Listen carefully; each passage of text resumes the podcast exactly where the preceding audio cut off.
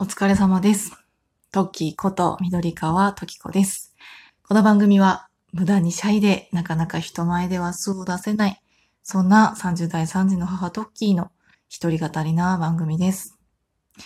今日はね、子育てトークとなってるんですけども、多分ね、私だけじゃないと思うんですよ、最近。イライラしちゃったりとか、ちょっとなんかうまくいかないとか、なんか体調悪いなとか、結構私の周りで、と言ってもね、SNS 上の話ではあるんですけども、ちらほらいろんな話を聞いていて、多分私のように悶々とイライラとしてる人がいるんじゃないかなと思ったので、今日は思いっきり私こんなことが辛いっていうのをこの場で共有していこうと思います。少しでも笑いを持てるようなそんな話し方をしようと思うので、嫌じゃなければ最後までお付き合いしてもらえたら嬉しいです。まあ何の話かっていうとね、子育てトークですよ。私最近ね、自分はそんなにストレスを感じてない。もっと頑張ってる人がいるし、みたいな感じで、これ本当にリアルな話、そこまですごく自分が大変だって本当に思ってなかったんですけど、よくよく振り返ったら、いやいや、結構しんどくないって気づいちゃったんですよね。そう。まあね、今ね、何がしんどいかっていうと、これはね、当社費なので本当に申し訳ないんですけど、旦那の帰りが遅い。そう、今ね、喋ってる時刻がね、22時53分なんですけども、いつもだいたい12時ちょっと前ぐらいかな。それぐらいに帰ってくるので、平日はね、もう、言うなればワンオペってやつですかね。あんまりね、ワンオペっていう言い方もちょっと違うかもしれないけどね、朝とか送りとかしてもらってるから、甘ったれたこと言うなよって怒られちゃうかもしれないけど、夜一人なんですよ。で、何が大変かっていうと、今ね、子供たちも、コロナ禍のせいなのか、もうね、すごいの。荒れてるんですよ、精神的に。何が荒れてるかっていうと、まず一番顕著なのが、小学校1年生になったばかりの次男。まずね、時間割を揃えるにしても、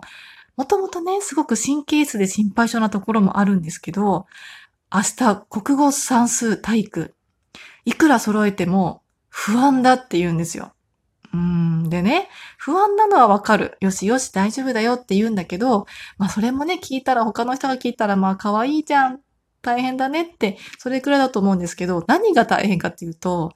暴れるんですよ。もうね、物投げたり、おもちゃ投げたり、椅子蹴ってみたり、ランドセル蹴ってみたり、私に対しても、もう本当に大変、バーカとか、ちょっとね、言っててごめんなさいね、嫌な気持ちになった方いたら、本当にね、すごいの。荒れてるの。で、私はもちろんね、一応親として、そんなこと言っちゃいけないよとか、ね、時にはね、もうきつくね、ダメだよとかって言うんですけど、一回自分の大人でもあるじゃないですか。結構テンションがわーってなってカーってしちゃうと、もう抑えられないみたいな。だからね、その時はね、もう何言っても無駄なんですよ。で、ちょっとすると落ち着いて、ママ大好きみたいな感じになるから、本当にね、人のこと全然言えないけど、情緒不安定な感じなんですよ。だからね、親として、厳しくするところは厳しくした方がいいと思うし、でも今日はちょっとね、趣向を変えてね、もう一応ね、ラジオでこういうこと言うかもって思ってね、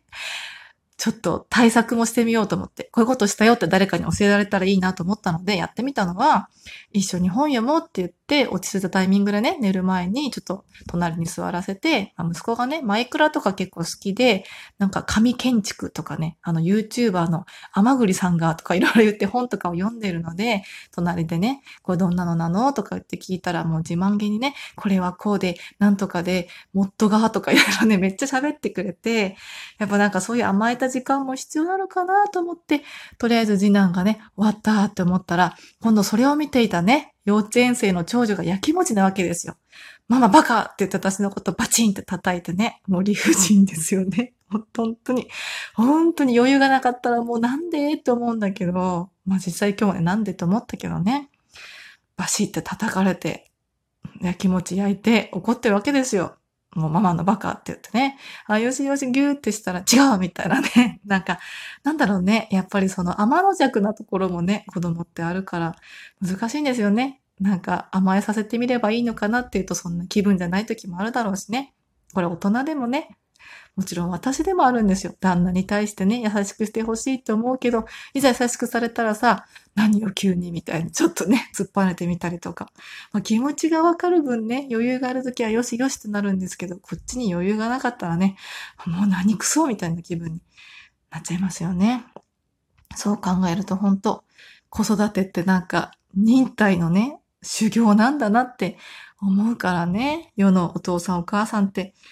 やっぱね、すごいなって思いますよね。だからね、今聞いてる方の中に本当お父さんお母さん、子育て頑張ってる方がいたら、本当にお疲れ様ですって言いたいし、なんか私はアドバイスがもらえたら、どうやって乗り越えたらいいか教えてほしいななんても思います。本当にね、その瞬間瞬間は、ああもう無理、ああもう無理、もうダメって思っちゃったりするので、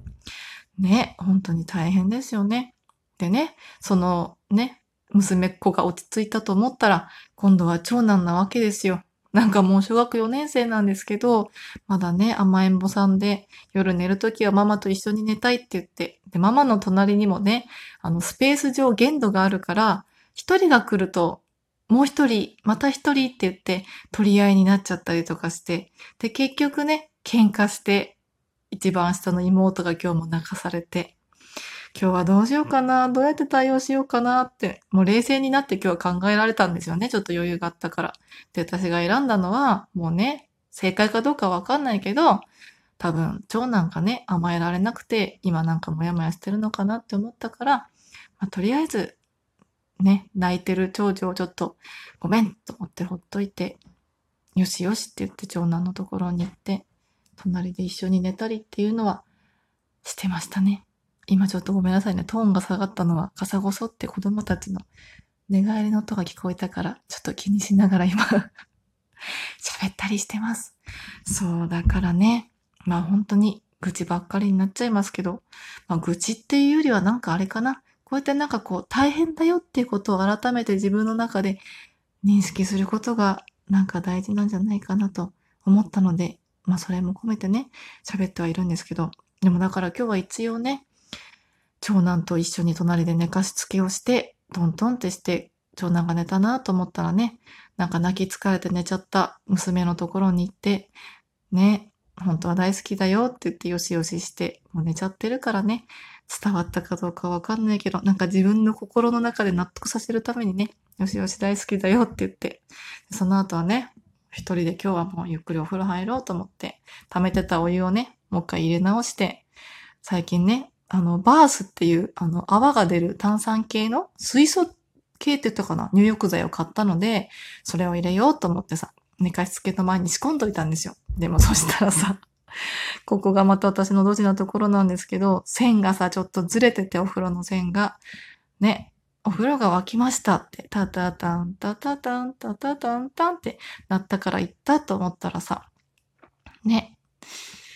お湯が溜まってなくてさ、せっかくバース高いのに入れたのに、お湯がほんのちょこっとしか溜まってなくて、まあ、効き目があったかどうかわからないけどね、後からお湯足して今入ってきて、上がって喋ってる。そんな感じです。なんかほんとね、子育てって理不尽なことの連続だし、思うようにはならないしね。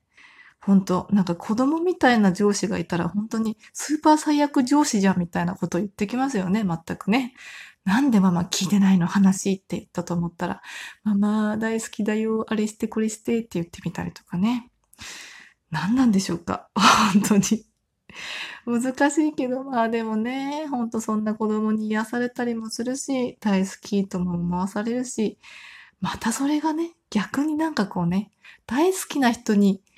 なんだろう、こう、変な話、いたぶられてるから、余計私なんかは結構、心がぐっと苦しくなっちゃったりすることもあるんですけど、私だけですかね。なんか、ライブとかでちょっと語ってみたいななんて思ったりもします。ママさんたちとね。まあ、そんな機会があったら今度ライブとかもやってみたいなっていうふうに思ってます。というわけで、同じような話ばっかりつらとだと話してしまいましたが、今日はね、自分の辛さを自覚する、そして共有することで、みんなでねぎらい合ってお疲れ様を言い合おう。そんな回でございました。よかったらまた他の回も聞いてもらえたら嬉しいです。それでは皆様、今日もお疲れ様です。